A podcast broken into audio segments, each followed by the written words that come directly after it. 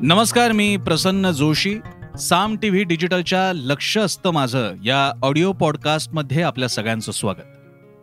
लक्ष असतं माझंच्या माध्यमातून आपण नेहमीच विविध बातम्या विषय घटना व्यक्ती याबद्दल बोलत असतो. नेहमीच्या बातम्यांबद्दल तर आपण बोलतोच मात्र अनेकदा बातम्यांमध्ये घेतले न गेलेले विषय व्यक्ती घटना बातमीमध्ये दडलेली बातमी याही बद्दल बोलत असतो. आणि एखादा असा दुर्लक्षित विषय असतो की ज्याबद्दल काहीतरी वेगळं भाष्य करण्याची गरज असते.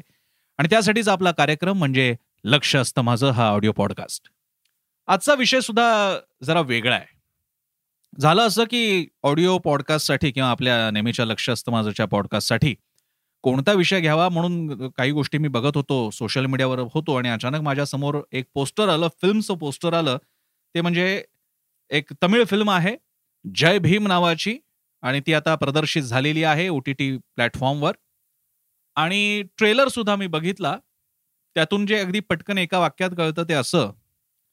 गुन्ह्यासाठी एका वंचित विशिष्ट वंचित समूहाला टार्गेट केलं जातं. त्यांच्या बाजूने उभा राहणारा वकील नायक ही चित्रपटाची थीम आहे. एकदा तो ट्रेलर बघितला की अख्खी फिल्म सुद्धा आपल्याला कळून जाते. त्या अर्थानं पाहायला गेलं तर ती अगदी साधी सुधी फिल्म असेल हे सुद्धा उघड आहे. बाकीचा चित्रपटाचे साठीचा माल मसाला असेल ते सुद्धा उघड आहे. त्याबद्दल काही वाद नाही ना त्याबद्दल तक्रार आहे. कौतुकाची गोष्ट आणि जी वेगळी जाणवली ती गोष्ट अशी की या चित्रपटाचं नाव जय भीम आहे. चित्रपटामध्ये वकील दाखवलेल्या नायकाच्या कार्यालयात डेस्कच्या मागे मार्क्स म्युरल सुद्धा आहे. आणि मी जे ट्रेलर पाहिलं ते तमिळ भाषेतलं होतं पण मला खात्री आहे अनेक ठिकाणी आंबेडकरांचे संदर्भ आले असावेत. हे सगळं सांगण्याचं कारण असं की ज्याच्यामुळे मला आजचा हा पॉडकास्ट करावासा वाटला. ते म्हणजे आधी येऊन गेलेला कालासारखा चित्रपट असेल ज्यामध्ये रजनीकांत यांनी प्रमुख भूमिका साकारली आहे. त्या कालामध्ये सुद्धा अशाच प्रकारे वैचारिक प्रतीक थेट मांडलेली आहेत. म्हणजे माझ्या एका मित्रानं याबद्दल लिहिताना असं लिहिलं होतं चित्रपटाबद्दल काला याबद्दल की शंभर वर्ष झाली बॉलिवूडला मात्र कधीही या चित्रपटाचा नायक थेट आंबेडकर किंवा वंचित समूहाचं प्रामुख्यानं प्रतीक ज्यांना मानलं जातं आंबेडकर सगळ्यांचे पण प्रामुख्यानं जे त्यांना आपल्या उत्थानासाठी अगदी आदर्श म्हणून मानतात त्या आंबेडकर असे मागे त्यांच्या बॅकड्रॉपला आंबेडकर आहेत आणि नायक काहीतरी क्रिकेट खेळतोय असं जे कालामध्ये पहिला ओपनिंग सीन आहे असं काहीतरी चित्र दिसायला या फिल्म इंडस्ट्रीला भारतातल्या शंभर वर्ष जावी लागली असं ती कमेंट होती. आणि खरं आहे ते. काला चित्रपट आपण जर का बघितला तर त्यामध्ये अशी वैचारिक प्रतीकं विद्रोही प्रतीकं भारतामध्ये चित्रपट सृष्टीत ज्या प्रकारची संस्कृती स्थिरावलेली आहे त्याच्या विरोधात जाणारी प्रतीकं आणि संभाषित भाषण शब्द असे अनेक ठिकाणी आपल्याकडे आलेले पाहायला मिळतात. आणि त्यानंतर पुढे आलेली अशीच एक फिल्म म्हणजे नरजनीकांत यांचीच कबाली नावाची सुद्धा फिल्म आली होती. त्यामध्ये सुद्धा हा प्रकार पाहायला मिळतो. धनुष या प्रसिद्ध अभिनेत्याच्या सुद्धा आताच्या काही फिल्म्स आपण पाहिल्या तर त्यातही आपल्याला हा प्रकार बघायला मिळतो की तो चित्रपट एक सांस्कृतिक स्टेटमेंट करायचा प्रयत्न करतोय. आणि त्याचाच नवा भाग त्याचीच नवी कडी म्हणजे हा आताचा चित्रपट जय भीम. मी जसं म्हणालो तसं जय भीम या चित्रपटाची स्टोरी अतिशय साधारण असेल. चित्रपट नेहमीचा असेल अगदी साऊथ इंडियन स्टाईल असलेला म्हणजे ज्याला एक मसाला पट म्हणतो जसं आपल्या बॉलिवूडमध्ये पण असतो तसं असेल. पण त्या चित्रपटाला थेट नाव जय भीम देणं ही मोठी गोष्ट आहे. आणि ही गोष्ट ना आपल्याला हिंदीमध्ये बॉलिवूडमध्ये बघायला मिळते मराठीमध्ये तर नाहीच बघायला मिळत. आपल्याला असाही कदाचित हा पॉडकास्ट ऐकताना मनात येईल की मराठी पॉडकास्टमध्ये मराठी फिल्म इंडस्ट्रीचं नाव नाही आणि बॉलिवूडचं नाव का घेतलेलं आहे? त्याचं कारण असं की स्केलेबिलिटी हा मुद्दा महत्त्वाचा आहे. आपण जेव्हा म्हणतो की ही प्रतीकं दाखवली कुठे जात आहेत म्हणजे आंबेडकर हे फक्त महाराष्ट्रातच दिसावेत का? अशी मागणी अशी इच्छा तर कोणीच करणार नाही. वस्तू आहेत ते जगभरात गेले पाहिजेत जगाचे आहेत ते. मग किमान जगभरात जातील तेव्हा जातील पण भारताच्या फिल्म इंडस्ट्रीमध्ये आपण ज्याला भारतामधला एक पुरोगामीपणाचा प्रागतिकतेचा आणि नव्या विचारांच्या मांडणी करणाऱ्या नायकांचा वर्ग मानतो. त्या नायकांना आपण साजरं कधी करणार सेलिब्रेट कधी करणार हा तो प्रश्न आहे. साऊथ इंडियन फिल्म इंडस्ट्री अशा प्रकारे या नायकांना सेलिब्रेट करते.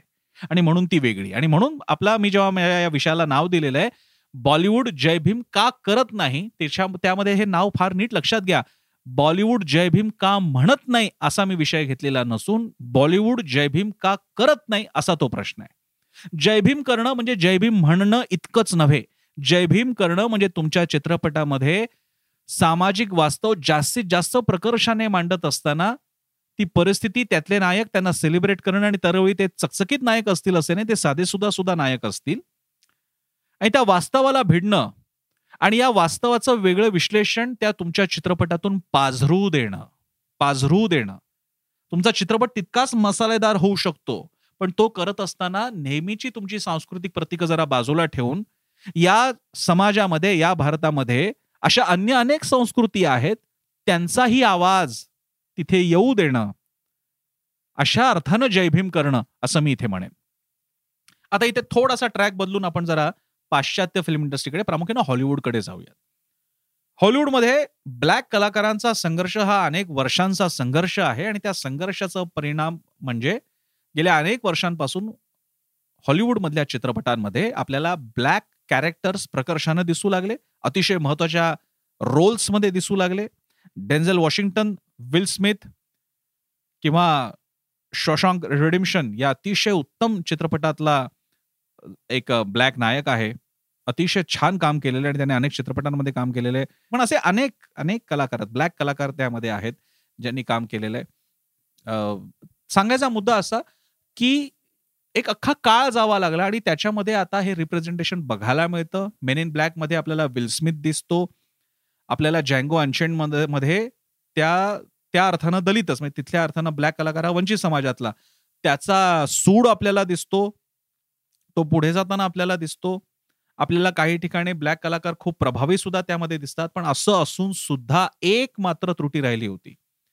आणि ती त्रुटी म्हणजे ब्लॅक सुपर हिरो नव्हता. आणि तीही त्रुटी भरून काढली गेली ती ब्लॅक पॅन्थर या सिनेमाच्या निमित्तानं. ब्लॅक पॅन्थर ही फिल्म आली आपल्याला कल्पना आहे. प्रचंड गाजली भरपूर गल्ला जमवला जगभरामध्ये आणि अतिशय गाजली. सगळ्यांनी प्रेम केलं त्यावरती. ब्लॅक व्हाईट हा काही फरक नाही. सगळ्यांनी प्रेम केलं. पण तरी सुद्धा शेवटी ती एक जागा होती की ही अजून मोकळी अजून ब्लॅक सुपर हिरो नाहीये.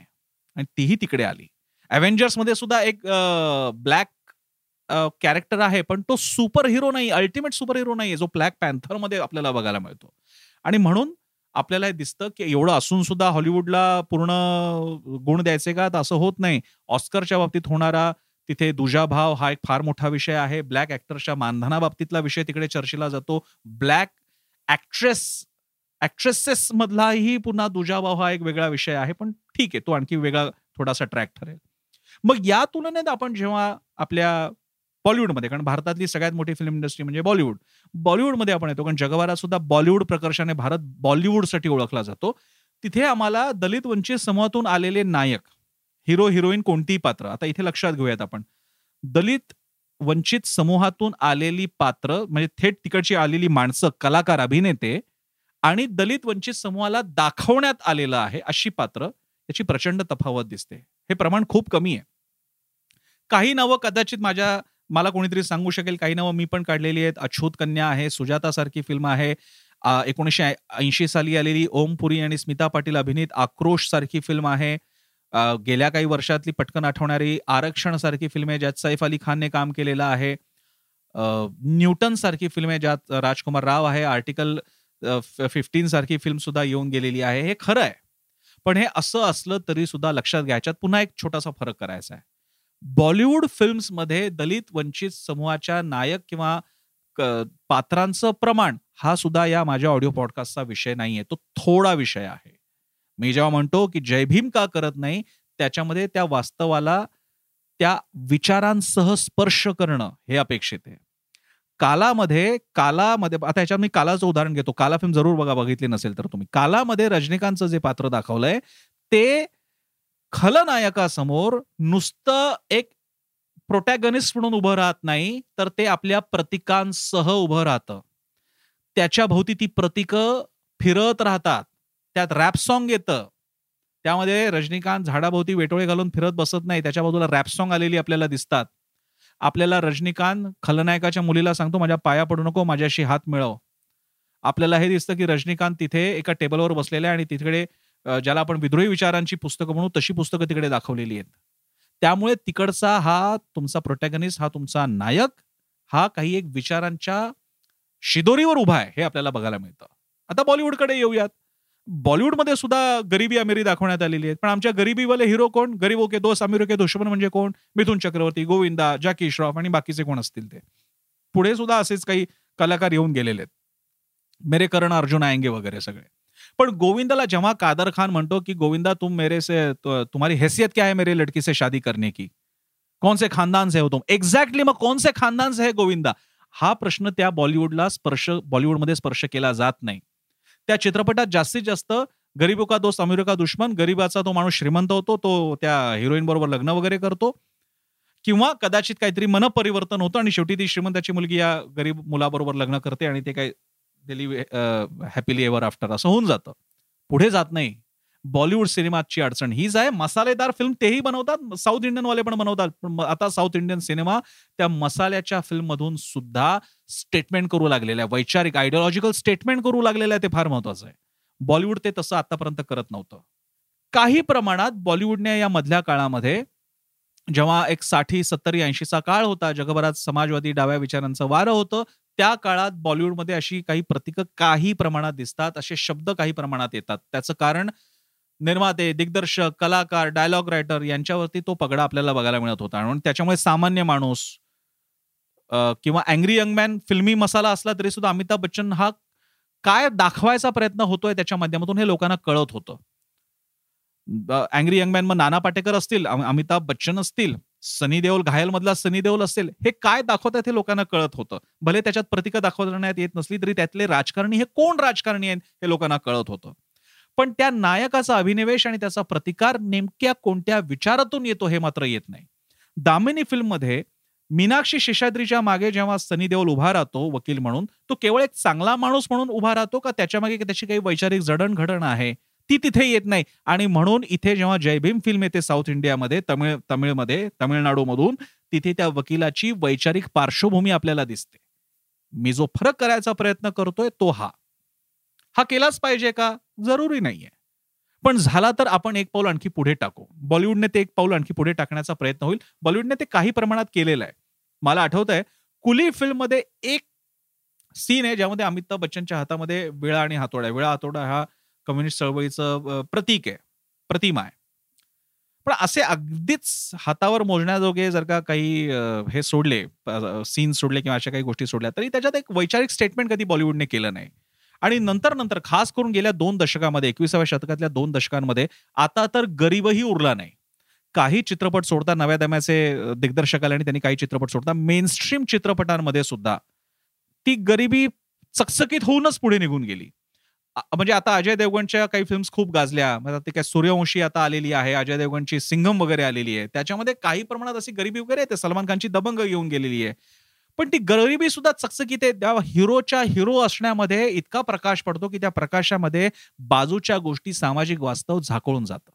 बॉलिवूडबद्दल जी छोटीशी तक्रार आहे ती ही आहे. असं हे होत असताना मग मराठीमध्ये काहीच झालं नाही का? तर तसं नाहीये. मराठीमध्ये साकोरी मोडण्याचे दणकून प्रयत्न झाले. काही अतिशय प्रकर्षानं नावं घेतलीच पाहिजे. त्याशिवाय ऑडिओ पॉडकास्ट पूर्ण होणार नाही. अशा दोन चित्रपटांची नावं म्हणजे नागराज मंजुळे यांचा सैराट आणि चैतन्य ताम्हाणे यांची कोर्ट ही फिल्म. कोर्ट कोर्ट या फिल्ममध्ये चैतन्य ताम्हाणे एका वेगळ्या टोकावर आहेत. त्यांनी माल मसाला हे त्यांच्या डोक्यात ठेवलेलंच नाहीये. ती चित्रपट जसं घडतं समाजामध्ये आयुष्यामध्ये प्रत्यक्षात वास्तवात तशीच ती चित्रपट तो जातो तो तसाच संपतो. जणू काही आपण एक फिल्म बघत होतो फिल्म बघत नव्हतो आपण एका खिडकीतून बाहेर काय घडते ते बघतोय आणि आपण खिडकी बंद करून घेतलीये बाहेर मात्र जे चालू आहे ते चालूच आहे असा फील आपल्याला तो सिनेमा देतो. पण त्याच्यामध्ये सुद्धा त्या तो जो मेन प्रोटॅगनिस्ट आहे ते वारले आता वीरा साथीदार. त्यांची संपूर्ण भूमिका त्यांचं सगळं काम करणं त्याच्या चळवळीतली गाणी येणं ही सगळी प्रतीकं येत होती. समाजी भगत यांची त्याच्यात शाहिरी सुद्धा बघायला मिळते आपल्याला. आणि मग आपल्याला सैराट जेव्हा आपण बघतो सैराटमध्ये मात्र नागराज मंजुळे यांनी लोकांची नाडी अचूक ओळखलेली आहे. त्यांनी संपूर्ण चित्रपट मनोरंजनाच्या धाटणीने नेलेला आहे. लोक छानपैकी झुलत झुलत झुलत त्या गाण्यांच्या पाठी त्या चित्रपटाच्या पाठी सगळ्या त्या लव्ह स्टोरीच्या पाठी जातात आणि शेवटी त्यांचा कपाळ मोक्ष होतो. जेव्हा तो अतिशय अंगावर काटा आणणारा क्षण येतो सीन येतो. मी स्पॉयलर करत नाही त्यामुळे मी तो सीन सांगत नाही. काही लोकांनी कदाचित अजूनही बघितला नसेल. पण तिथे नागराज मंजुळे वेगळे ठरतात तिकडे ते स्टेटमेंट करतात. आणि असे प्रयत्न मराठीमध्ये सुद्धा होत आहेत. आणि यासाठी बॉलिवूडकडनं ही अपेक्षा आहे की त्यांच्याकडे एवढी साधन संपत्ती सामुग्री असताना उत्तम दर्जाचे कलाकार अभिनेते दिग्दर्शक पात्र असताना आपणच हे करणार नाही आपणच या देशाच्या आपल्या या वैचारिक मांडणीला मांडणार नाही. तुम्ही कोणतीही वैचारिक मांडणी असो आणि याच्यात मी हे सांगू इच्छितो. कोणीही असो तुमचे नायक उजवीकडचे असो डावीकडचे असो कोणी का असे ना त्यांना पुढे आणा. तुमची विचारसरणी त्यातून पुढे प्रकर्षानं दिसू द्या. तुम्ही ते दाखवलं नाही तर हा आपला प्रेक्षक वर्ग असाच राहणार आहे का? डोकं बाजूला ठेवून मनोरंजनासाठी या हेच आपण करत राहणार आहोत का? हा प्रश्न मात्र विचारायचा आहे. आणि म्हणूनच या अशा नेहमीच्या एकीकडे अशा विनोदी कार्यक्रम सिरियल्स सास भाऊ आणि काय बाकी भांडणं तंटे घरगुती वाद याच्यामध्ये अडकलेले आपल्या प्रेक्षकाच्याकडे बघत असताना जेव्हा असा एखादा प्रयोग आपल्याला बघायला मिळतो देशाच्या एखाद्या वेगळ्या टोकातून तेव्हा मात्र त्याची दखल घ्यावीशी वाटते तिथे लक्ष आपलं जातं. तुमचंही लक्ष तिथे जावं. म्हणूनच आपला कार्यक्रम लक्ष असतं माझं. तुम्हाला कसा वाटला आजचा पॉडकास्ट मला जरूर कळवा. मला सोशल मीडियाच्या माध्यमातून तुम्ही टॅग करू शकता आणि कमेंट देऊ शकता. मी स्वतः फेसबुक इंस्टाग्राम ट्विटरवर आहे. युट्यूबवर आमचा चॅनल आहे तो सबस्क्राईब करा. त्याचप्रमाणे साम टी व्हीची वेबसाईट आहे Saam T V dot com. आमचं ॲप आहे ते डाउनलोड करा. आणि सगळ्यात महत्त्वाचं आमचा चॅनल साम टी व्ही जरूर पहा दररोज पहा कारण वेगवान विश्वसनीय आणि विश्वासार्ह बातम्यांसाठीचा तुमचा एकमात्र स्रोत म्हणजे साम टी व्ही सामर्थ्य महाराष्ट्राचे.